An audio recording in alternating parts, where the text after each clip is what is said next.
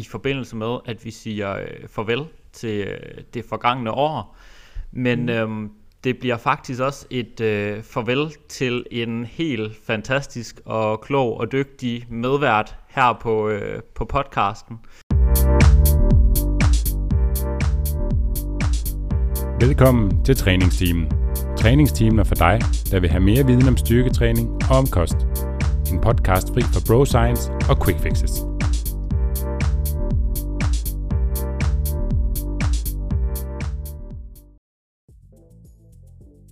Velkommen til episode 141 af træningsteamen. Vi er tilbage med vores normale episoder her efter vores julekalender på 24 afsnit, og vi slutter selvfølgelig året af med en nytårsepisode. Vi skal sige farvel og tak til det forgangne år, og vi skal faktisk også sige farvel til en medvært. Hvem og hvorfor, det finder du ud af i den her episode. Og så skal du også høre vores tre bedste learnings fra i år. Vi har nemlig taget et med hver, og så skal der selvfølgelig skådes i lidt bobler, eller hvad vi faktisk nu har med. Godt nytår og god fornøjelse.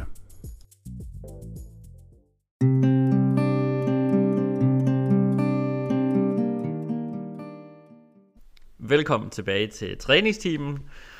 Og i dag, der er det årets nytårsepisode. Vi skal fejre nytår sammen. Vi er Fedt. samlet alle tre værter igen. Yay! Online. Godt Steffen, nytår. Michelle og Nikolaj. Jeps. Dog online. øhm, dog online. Der er Ja. ingen corona på den her forbindelse. Til gengæld, så er, der, øh, så er der masser af bobler. Ja. Hvad, hvad sidder I hver især med? Soda streamer med ananas smag. Mm. Skål. Øhm, jeg havde ikke øh, nogen bobler, øhm, og jeg tænkte, det var lige hissigt nok at, at, at købe nogen. Jeg havde ikke lige tænkt, at jeg bare kunne have dansk vand. Det har jeg i hanen. Men øh, jeg har taget øh, Body Labs øh, vanilje milkshake med i et champagneglas. det, er jo, det er jo champagneglasset, der gør det. Det er jo ikke, hvad Prøv der lige, er i at, det. prøv lige at holde det op foran skærmen, det der. Ej, det ser klamt ud. Den har du godt nok lavet tyk. Det ligner sådan en yoghurt i et champagneglas. Nej, jeg har bare blandet med mælk, så smager den virkelig øh, creamy. Nå, okay. Jamen, øhm, god fornøjelse. Hvad er du med? Jeg, jeg sidder med en øh, sådan en lille rasmuserende vin fra den anden dag med, med øh, hyldeblomst, mint og lime. Okay. Og Det øh, lyder øh, fancy. Det lyder som om, du sagde Rasmus, men det var fordi, du sagde Rastmuseerne. en restmuserende. Ja. Øhm, den, den er ikke så fancy, når man hører navnet. Den hedder øh, Perlissimo. Okay. Jeg, jeg ved ikke, hvem der har øh, fundet på den genistreg af et dårligt navn, men øhm, den var meget billig, men den smager faktisk meget godt. Så øh, Det er det vigtigste. Skål på Mhm. det. Ja, skål på det. i, øh, i dag, der skal vi sige øh, farvel til året, der gik, og, øh, og et andet farvel også. Men, øhm, Mm. men inden da, så, øh, så har vi jo lige afsluttet vores julekalender, som, øh, ja, som vi kan se, mange har lyttet med på i hvert fald. Øh, og i den forbindelse, der lavede vi en lille konkurrence inde på træningsteamens Facebook-gruppe. Og så var det, du Michelle tænkte, det var da egentlig en god lejlighed til lige at få øh, trukket nogle vinder til den episode. Ja. Jamen, øh, I var også søde, alle jer øh, lyttere, som er med i vores Facebook-gruppe, og, øh, og skrive, hvilken en øh, episode, I synes, der havde været den bedste indtil videre, og det var jo så mellem episode 1 og 12. Vi var kun halvvejs igennem julekalenderen på det tidspunkt. Øh, jeg synes, det var ret interessant at se, at der var flere, der nævnte min intro i starten af julekalenderen i episode 1, hvor at, øh, vi ligesom lægger ud med at sige, at, øh, at jeg hader julen. Det er jo sådan en øh, lidt interessant start på en, øh, en julekalender. Men man kan sige, at øh, det var jo et øh, lille juledrama, som heldigvis endte næsten lykkeligt til sidst. Ja, Ej, det, tæt det på i endte ret godt, ja. Det, er- du var ret vild med Nikolajs juledigt.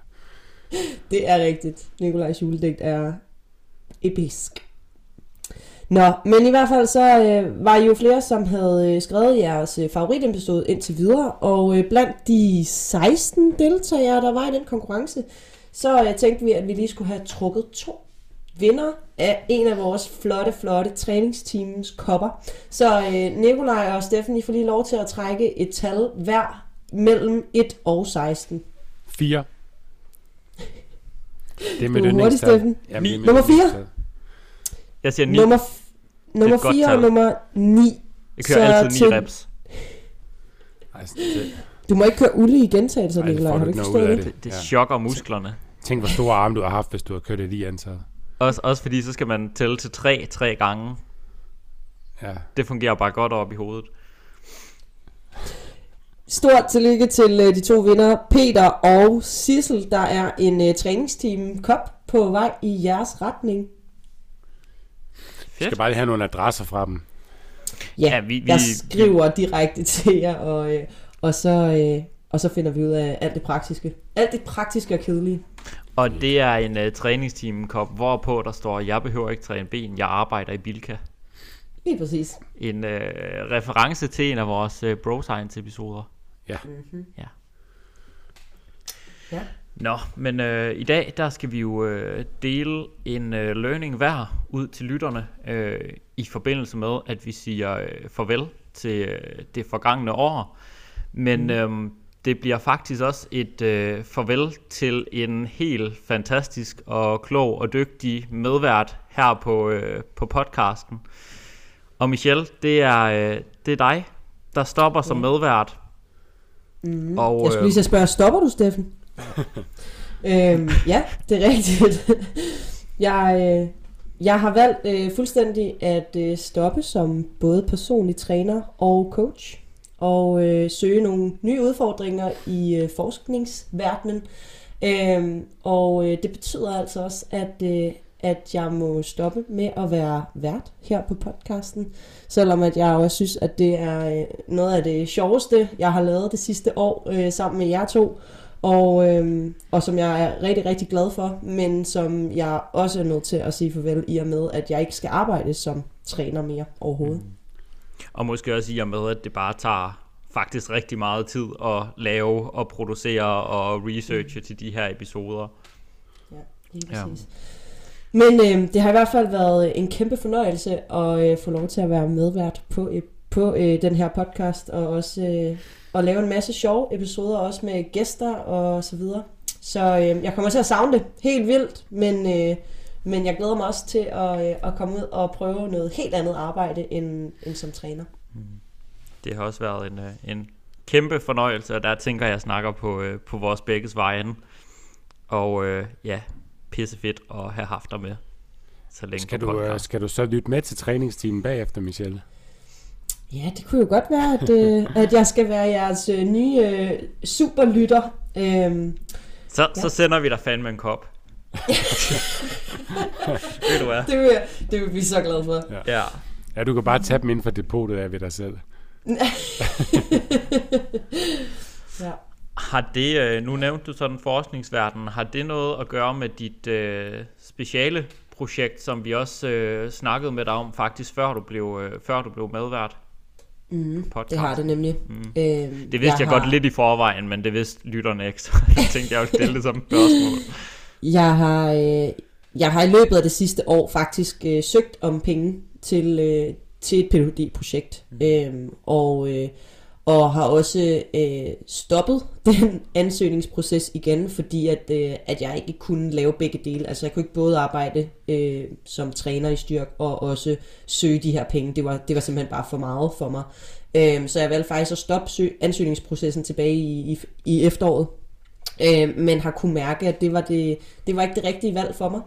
Øh, og så skulle jeg lige samle mig mod til, øh, hvad jeg så skulle i stedet for. Øh, men ja, øh, jeg synes jo det her med fitnesskulturen og dens rolle i, øh, i Danmark og i forhold til den bevægelseskultur, vi har i Danmark, at det er et enormt spændende område, og som jeg synes, øh, at der burde forskes i. Så øh, hvad er bedre end selv at øh, kaste sig ud i det øh, og prøve at skaffe nogle penge til det. Så, så ja, det er den vej, at jeg prøver at, at gå af. Øhm, mit speciale handlede jo også om fitnesskultur, øh, godt nok fitnesskonkurrencer, men, øh, men det er lidt henad i samme retning, så bare for den brede fitnesskultur. Men øh, det kunne jeg snakke rigtig, rigtig længe om. Jeg synes, at vi skal bevæge os videre til de her øh, learnings, som vi har lært i løbet af det sidste år. Man kan jo, hvis man vil lytte, dig- lytte øh, til dig snakke længere om det, så kan man lytte til episode 48, hvor du snakkede om dit, øh, om dit speciale. Yes. Og den her Ph.D. det er jo noget, vi ved har, øh, har rumsteret i en del tid, så det er jo også bare fucking fedt, at du, øh, at du går efter det, ja, mm. når det er det, der er vigtigt for dig. Ja. Apropos at, øh, at mærke efter og, øh, og gøre det, man gerne vil, så øh, skal vi tage de refleksioner. Ja, lad os gøre det. Mm? Steffen, Ja. Vi, vi starter med den mindst dybe. du har, du har altid været sådan den rigtig reflekterende type. Ja, på, på nogle områder måske Ja. mere end andre. Øhm, jamen det, jeg, jeg har jo været så god ikke at være så velforberedt til den her podcast her med øh, at, at finde på en løsning. Men øh, jeg kunne hurtigt finde på en, fordi at den gav lidt sig selv, der jeg skulle ikke bruge mange minutter på at tænke over det. Men det bliver også bare ekstra autentisk så. Jamen det er jo det. Det er ja. lige fra hjertet. Det er lige fra jer, det er. Og det er, hvor godt pizza det egentlig er. Det er jo bare sindssygt godt. Og jeg ved, Nikolaj, du kan heller ikke øh, høre den sætning uden at smile Amen. Kan jeg, kan jeg ændre min refleksion til det samme. til det samme? Ja. Ja, der har vi fået en uh, fælles passion for pizza, må man sige. Det, øh, det, det kan virkelig noget. Så det, det er blevet, øh, jeg- jeg bruger meget tid på at lave pizza. Jeg får pizza mindst en gang om ugen. Det har jeg fået det, det meste af i år, tror jeg.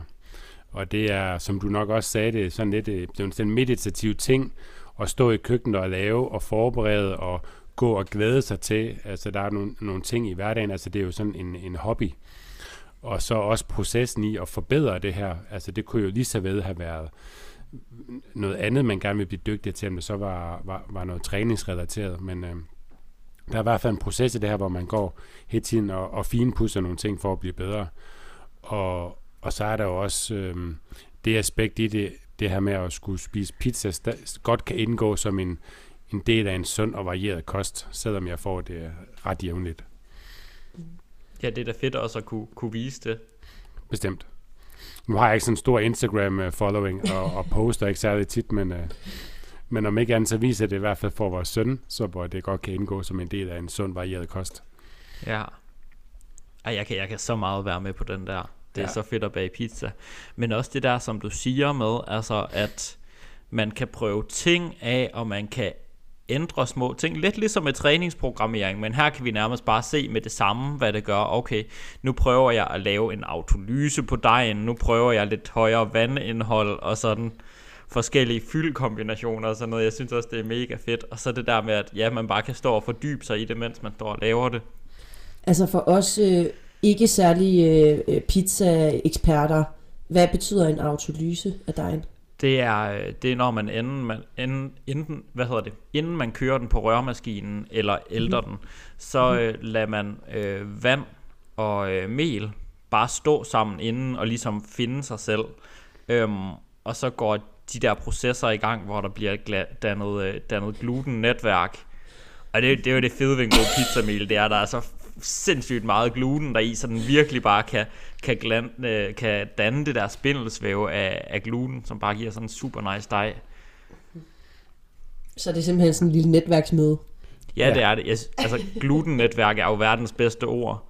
Ja, Jeg, jeg tror, uh, Steffen, bedste vores netværk. pizzaklub, skal, skal vi, vores pizzaklub, som vi så småt har startet, skal vi ikke kalde den for glutennetværket? jo, hold kæft, det er et godt navn. det er ikke et godt navn. Jo.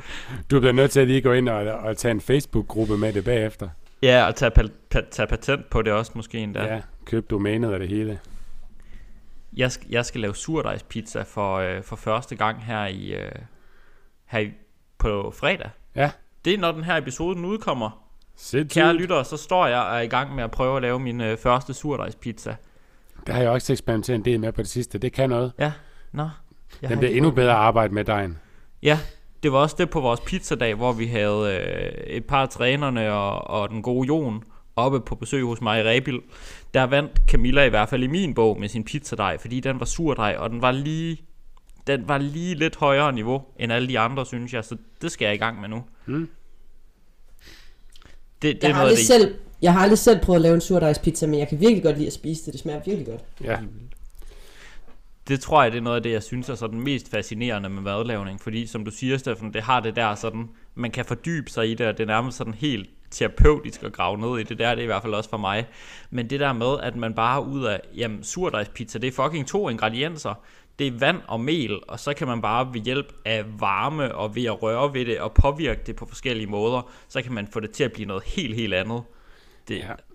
det er sådan lidt magisk på en eller anden måde. Det er jo egentlig underligt, fordi at mel og vand hver for sig, det, vi kan snakke længere om det her, Michel. mel og vand hver for sig, det kan du ikke leve af særlig længe. Men kombineret, så kan du virkelig få mange ting, du kan princippet leve af et helt liv. Så der sker Nå, et eller andet i de processer. Så næringsmæssigt kan det godt være, at du, du bliver lidt træt af det, men du kan godt nok lave mange ja, ja. forskellige ting af det. Nå, men altså, jeg tænker bare, i, igennem historien er der mange, der bare har levet af brød i, jeg ved ikke hvor lang tid. Men spiser ja, man det hver for sig, så, så holder man altså, nok ikke jeg, særlig længe. Jeg sidder her og bliver en lille smule bekymret for, at når jeg nu stopper som medvært, så kommer den her træningsteam, den bliver ændret til pizzas pizza-team ja. med Nikolaj og Steffen, der bare kommer til at sidde og dele deres bedste learnings omkring at lave pizza. Vi kommer i hvert fald til at spise pizza meget imens, fordi vi også skal, sikkert skal optage on location en del. men, men var det egentlig ikke, var det ikke uh, Jon, der faktisk startede den her udvikling? Efter vi havde ham på besøg i podcasten, Jon Daniel Ledlund. Han snakkede i hvert fald meget om pizza den dag, og jeg tror måske, det var ham, der katalyserede det okay. indre pizzamonster i dig. Jo, det tror jeg, det var. Det tror jeg, det var. Men jeg kan nu huske for mange år siden, Nicolaj, dengang jeg boede i Aalborg og sådan noget, der lavede vi også pizzaer sammen en gang. For rigtig mange år siden. Hjemme med dig, hvor du også det boede i Ræberbandsgade eller sådan noget. Ved, ved du hvad, Steffen? Det var der, hvor jeg lærte dig at lave sådan en... Det er selvfølgelig ikke pizza på det niveau, vi laver nu overhovedet. Men jeg viste dig min pizzaopskrift. Og så derefter, så hørte jeg omveje, at du gik og lavede en Fisker Performance Pizza. Ja, som var den samme. Det havde jeg helt glemt. Det var fuldstændig den, jeg havde vist dig. Hold kæft, mand. Ja, det er nok Så tænkte jeg, det eneste, det eneste, jeg kunne gøre ved det, det var at købe mig ind i firmaet, så det måtte jeg jo så gøre. ja. ja. Nå, nok om pizza. Nu må vi hellere hoppe til learning nummer to. Og um, var det ikke uh, din, Michelle? Jo, det var det i hvert fald. Og man kan sige, at det er jo ikke sådan en... De her ting, som vi ligesom snakker om i dag, er jo ikke nødvendigvis noget, vi har lært i år. Men det er noget, som vi sådan har øh, bemærket ekstra meget i løbet af det år, der er gået. Og øh, for mig er det, øh, handler det omkring, øh, at øh, noget af det, som jeg har set gør en ret stor impact i mine klienters forløb, øh, er, at selve altså sådan, motivation i sig selv er faktisk overvurderet. Men det, som virkelig kan skabe en vedvarende forandring hos de mennesker, som jeg i hvert fald arbejder med, det er, når de finder et identitetsskabende fællesskab. Og det kan for eksempel være, øh, nu har jeg haft en del øh, af de her øh, døve, som har gået på et træningshold hos mig, og hvordan at dem, som, øh, dem, som fortsætter den forandringsproces, som jeg starter sammen med dem, det er dem, som når de er færdige med at træne på det her træningshold, går ud og så opsøger det her fællesskab på en eller anden måde, som gør, at de ligesom skaber en ændring af deres selvfortælling, i højere grad, end det kun er deres vaner og handlinger, som ændrer sig. Det er simpelthen måden, de ser sig selv på, og måden, de forstår sig selv på, som ændrer sig. Øhm, det kunne for eksempel være, at, at fysisk aktivitet bliver en højere del af deres selvfortælling om, hvem er jeg. Øhm, eller at det her med at være bevidst om, øh, hvad man spiser og mærke sin sult og mæthed, bliver noget, som de ligesom kan se øh, være en del af sig selv og sin personlighed, men også noget, som de kan være sammen med andre mennesker omkring. Så det er ikke kun at dem selv, altså de står ikke på egne ben hele tiden, så den her fysiske aktivitet, så finder de måske et nyt træningscenter, hvor de øh, begynder at gå ned, fordi der er nogle andre mennesker, som har samme øh, passion for træning, eller som måske laver de samme typer af øvelser, eller noget af den stil, så de ligesom kan skabe den her identitet hos sig selv, men også som en del af et andet fællesskab øh, og bruge det videre fremover. Det er faktisk de mennesker, som jeg ser i hvert fald, opnår den største sådan forandring øh, under og efter et, et træningsforløb. Og det synes jeg er, øh, er ret interessant, fordi vi rigtig ofte i den her fitnessbranche snakker om det her med, hvad skal, hvad skal jeg gøre for at, ligesom at komme i gang lige nu og her, eller hvordan skal jeg ændre mine vaner lige nu og her, og hvor at det her perspektiv øh, ligesom breder det lidt mere ud. Det gør det meget mere sådan øh, helhedsorienteret på en eller anden måde. Altså sådan, det er ikke bare en handling, jeg skal ændre, men det er faktisk øh, en del af min identitet og måden, jeg ser mig selv på, der skal ændres.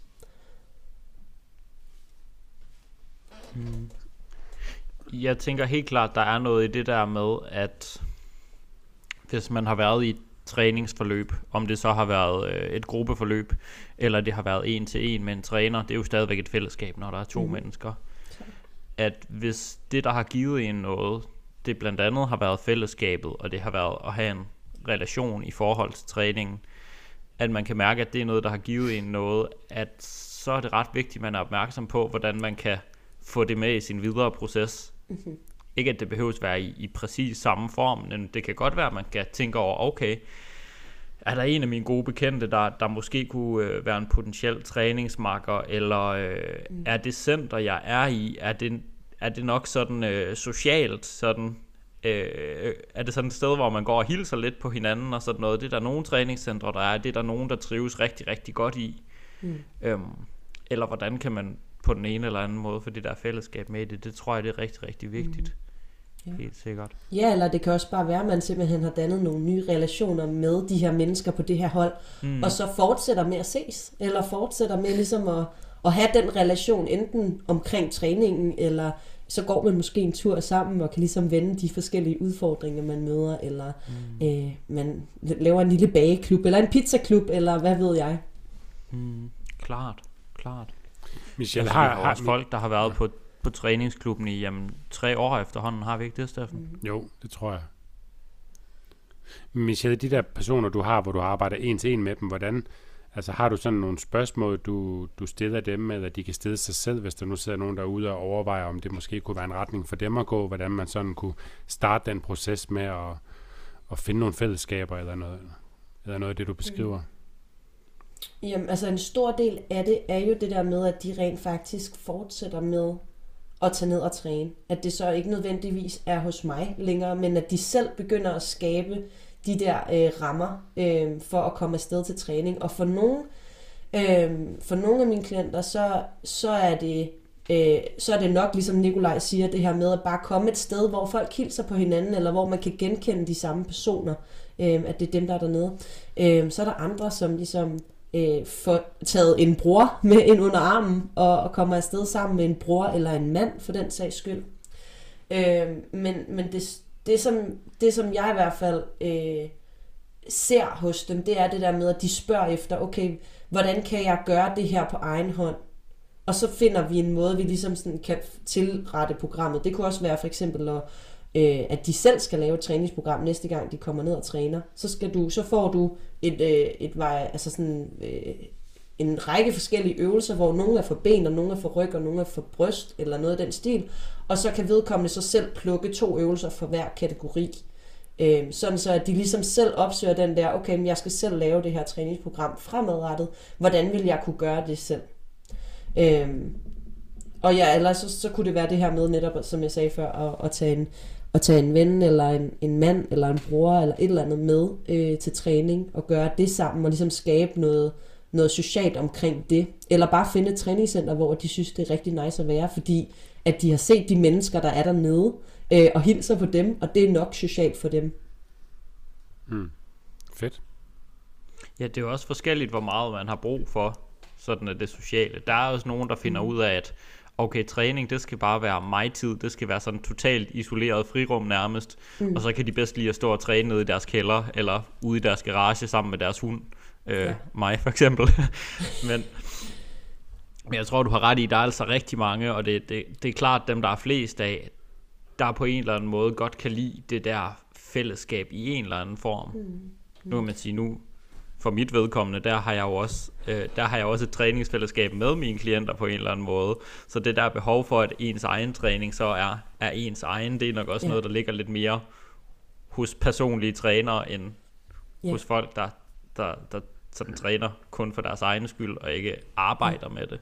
Ja, jeg skulle til at sige, fordi du arbejder jo også med det, Nikolaj, så ja. når du sådan ind, altså når du går i dit home gym og træner der, så er det jo også, altså sådan, der er jo også et fællesskab omkring det, når du for eksempel deler det på sociale medier. Mm. Øhm, når du deler træningstips der, eller du deler din skønne hund og billeder af den, så, er der, så opstår der jo også en social relation til de mennesker, du deler det med på sociale medier. Så, og, så det er jo også et identitetsskabende fællesskab. Mm. Ja, nu du siger det, så vil jeg, det nok også være langt mindre attraktivt for mig, hvis det ikke var fordi, jeg, altså, nu træner jeg jo ikke med min hund, han løfter jo ikke decideret, men han er der, og vi hygger Gør han mellem ikke? sæt. Nej, lidt, lidt. Han hæpper mest på mig. Mm. Eller prøver at stjæle min opmærksomhed, det er hvad det er. Men det, det tror jeg, øh, det, var, det var lige sådan en refleksion, der gik op undervejs. Mm. At det er nok også, når man bruger så meget tid på træning. Mm. Ja. ja. Er det ved at være tid Spændende. til uh, din lønning, uh, Nikolaj? Jamen, jeg kom lige til at tænke på, fordi det her, det resonerer jo faktisk ret godt med nogle af vores øh, tidligere episoder. Øh, blandt andet episode 126 med vores øh, træner Mathilde, hvor vi havde hende inde og snakke om sit øh, kandidatspeciale, hvor hun faktisk snakker om træningsmotivation i, øh, i fællesskaber, og specielt for folk i det her tilfælde, der var det overvægtige, der sådan havde svært ved at finde træningsglæde, eller ellers sådan finde sig tilpas i, øh, i træning, hvor der var andre mennesker, men hvor vi snakker om, okay, hvordan kan man egentlig finde det her fællesskab, som nok er gavnligt for rigtig, rigtig mange, bare i en anden form, end man måske er vant til. Mm. Øhm, og faktisk også øh, episode 50, det er lang tid siden, men Steffen, hvor vi var over og besøge øh, Ida Thyring, og, øh, og hun snakkede også om, om det her flygtige motivationsbegreb, som du siger, Michelle, fordi at det, øh, det skal man sgu nok ikke hægte al sin succes op på, fordi motivation kommer og går, og der mener jeg faktisk også, hun nævnte noget om, øh, om fællesskab i forhold til det, og hvor vigtigt det egentlig er. Mm. Så dem kan man jo øh, også stykke ned i, hvis man synes, det kunne være spændende. Mm. Ja. Nå, øhm, som du sagde, Michelle, så er min måske ikke sådan en kæmpe learning på den måde, mere end at det sådan er, er et budskab, som jeg også synes kunne være fedt at få ud. Øhm, og det er, at øh, man skal passe på at falde i det, jeg kalder gør det simpelt fælden. Øhm, og det, det er lidt det her med, at det er faktisk både for folk, der sådan øh, lytter til formidlere, men det er egentlig også til formidlere selv, altså også som os, der laver podcast og, øh, og så videre. Det her med, at vi vil rigtig gerne gøre tingene enkle for at fjerne øh, folks forhindringer, så det bliver lettere at lave den adfærd, man gerne vil øh, typisk træning, når vi ligesom snakker om det. Øhm, men der kommer også et eller andet sted, hvor at det er godt at gøre tingene simpelt, men heller ikke for simpelt.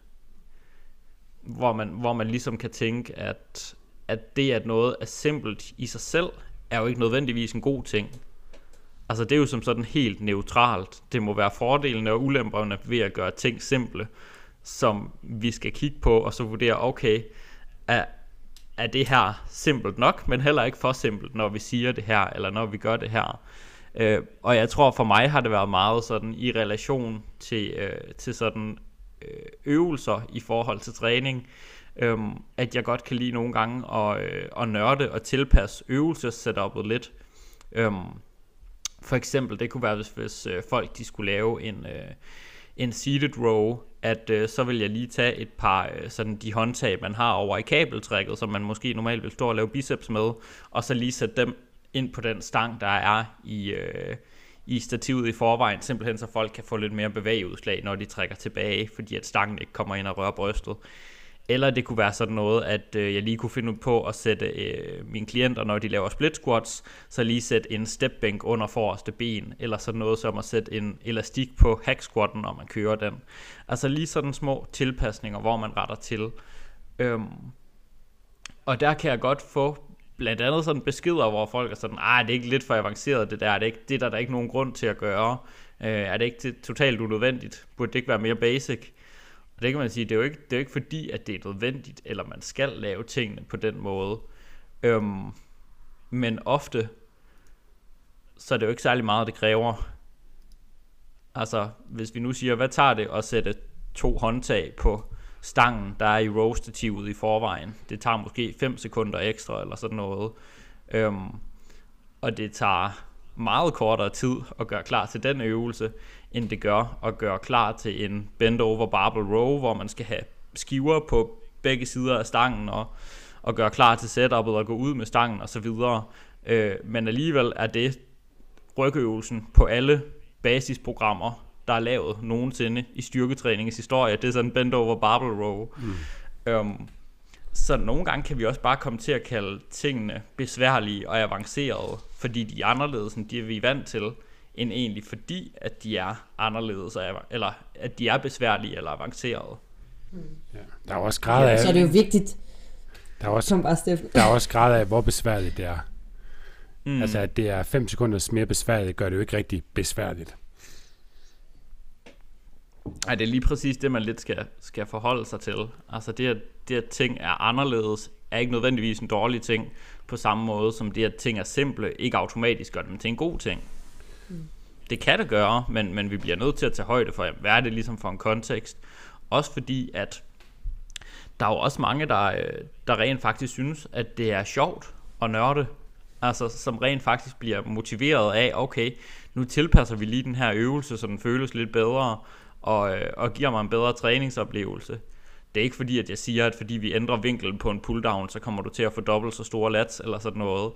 Men hvis det overall føles bedre, og det gør en mere motiveret, og man får en bedre træningsoplevelse af det, så, øh, så synes jeg ikke, der, der står noget i vejen for det overhovedet. Så er det tværtimod en forhindring, vi har fjernet ved at gøre os bare en lille smule mere grundige. Mm.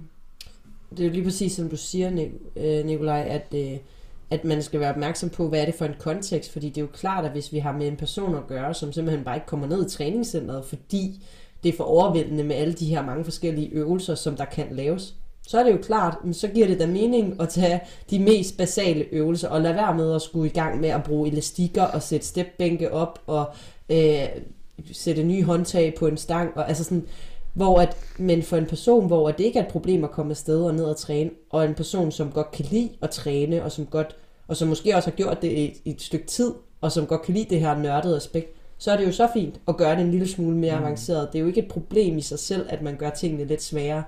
Øhm, men selvfølgelig fordi, at hvis det er en forhindring, så, så, øh, så, så kan det jo godt blive for overvældende, at man ligesom skal tage højde for, okay, men skal jeg lave en barbell row, eller skal jeg lave en øh, seated row med håndtag på, og altså sådan, så, så kan det jo Mm. godt blive besværligt. Men øh, så, så det, er jo, det er jo et spørgsmål om, hvem er det, det drejer sig om? Hvem er det, der skal lave den her øvelse? Præcis. Mm. Ja, og, og giver det mening at tilpasse for vedkommende? Ja. Fordi for nogen, så vil det sikkert være, ej, jeg har slet ikke en stepbænk i mit træningscenter. Det, det er alt for bøvlet, det der. Øh, og omvendt har jeg også hørt fra rigtig, rigtig mange, hvor de siger, altså, hvor de aldrig synes, split squats har føltes rigtig godt, men hvor det, at man lige får lidt mere bevægelsesfrihed, det, ej, nu føles øvelsen meget, meget federe at lave. Super fedt. Altså, hvor man bare med, altså, vidderligt 5 sekunders tidsinvestering i at ændre det her setup, faktisk har fjernet en forhindring for dem. Så, så det er nok sådan min, øh, noget jeg godt kunne tænke mig at kommunikere ud. Det, det er det her med at, at huske, at det, det er ikke altid bedre at gøre tingene simpelt. Vi skal gøre det simpelt, hvis det fjerner forhindringer for os. Men, men der er ikke sådan en regel om, at din træning skal være helt basic, og, øh, og, og hvis du tilpasser og, og nørder, så er der som sådan noget galt i det, eller at du skal have et super højt niveau for at gøre det. Og det var egentlig også sådan lidt i forhold til formidling, det her med, at jeg er også fan af at, at prøve at sige tingene så simpelt som muligt, og så lidt kompliceret som muligt. Men nogle gange kan vi også komme til at sige tingene for simpelt. Mm. Altså for eksempel som, som den her med, at øh, jamen, der findes ikke sunde og usunde fødevarer. Det, det er korrekt, men hvis man kun får det at vide, så kan man også godt være sådan lidt, okay, så hvad skal jeg gøre herfra? Hvordan skal jeg bruge den info til noget? Hvor det nok i virkeligheden er bedre at sige, okay, der findes ikke øh, usunde eller sunde fødevarer, uden at tage højde for mængde og kontekst, og så forklare, okay, jamen, hvad mener man egentlig med kontekst? Jamen, vi mener, hvem du er, vi mener, hvad du laver, vi mener din nuværende helbredsstatus, hvad, alle de her ting, der nu kan, kan påvirke, og hvad du ellers spiser. Mm. Øhm, fordi ellers så kan man også sige tingene så simpelt, at det bare bliver forvirrende. Ja. Og det er den der fucking svære balancegang at gå som formidler. Hvornår rammer man egentlig lige der, hvor man rent faktisk hjælper folk til at fokusere på det, der virker for dem, kontra at man bare forvirrer dem endnu mere. Mm. Ja. Det var min nytårstanke. Fedt, mand. Og hvis man, øh, hvis man nu sidder derude og øh, har en, øh, en learning, som man tænker, øh, at man har lyst til at dele med træningsteamets Facebook-gruppe, så øh, kan man jo hoppe ind og så skrive den derinde. Øh, inspireret af os, eller øh, en helt anden kategori, øh, det må man jo selv om. Øh, ja. Ja, god plan. Det kunne være helt vildt fedt i hvert fald. Den vil vi meget gerne læse. Mm. Har vi mere på dagsordenen egentlig? Nope. Jeg tror, det var det. Ja. Med mindre du har mere øh, på hjerte om pizza, du gerne vil sige. Nej, jeg kom til at tænke på et uh, citat, Jon han sagde der til vores pizzadag, at, øhm, hvordan var det? Jeg kan ikke huske præcis, hvordan han formulerede det. Jo, det var det der med, når folk spurgte, hvad, hvad ens livret det var. Så, så svarede man jo altid ud fra, hvad det ikke var. Øhm, altså, hvad det er ud over pizza, fordi det er jo alles livret. Sandt, ja. Ja. Vi ved alle sammen godt, at pizza ligger på førstepladsen. Så ja, det der ligger under pizza. Det var, det var bare et øh, rigtig godt, uh, rigtig godt quote. Det, Og det på skal den, øh. På den note, så, vil, øh, så kan vi vel afrunde og sige, øh, jeg kan sige tak for nu. Ja. Og øh, forhåbentlig på en eller anden måde på gensyn derude. Og øh, skål. Og godt Skål nytår. for et godt nytår, og, og, og tak fordi du har været med på træningsteamen. Ja. Skål og godt nytår, og tak for først og fremmest helt fantastisk medværtskab på podcasten. Selv tak. Det har været en fornøjelse. Godt nytår. Godt nytår! Godt nytår. Det var så afslutningen på denne episode. Hvis du gerne vil læse mere om træningsteamen og det enkelte afsnit, så kan du klikke ind på træningsteamen.dk. Og hvis du har spørgsmål til den enkelte episode eller har forslag til emner, vi kan tage op i en fremtidig episode, så har vi en Facebook-gruppe, som du kan tilmelde dig. Facebook-gruppen hedder Træningsteamen, og herinde er der mange dygtige og kompetente mennesker, som sidder klar til at hjælpe dig. Hvis du kunne lide den her episode og gerne vil høre flere episoder, så er måden du bedst hjælper os med det på, er ved at give os en god anmeldelse i din podcast-app. Det tager ikke mange sekunder for dig, men det gør en kæmpe forskel for os og i udbredelsen af træningsteamet. Det er jo netop for dig og for jer, at vi laver træningsteamet. For vi brænder virkelig for at hjælpe så mange som muligt med deres kost- og træningsvaner. Og hvis du vil læse mere om Styrk og hvad vi ellers foretager os, så kan du klikke ind på styrkmig.dk eller følge os på Instagram under navnet styrk_dk. Nu er der vist ikke andet end at sige tak fordi du lyttede med. Vi høres ved.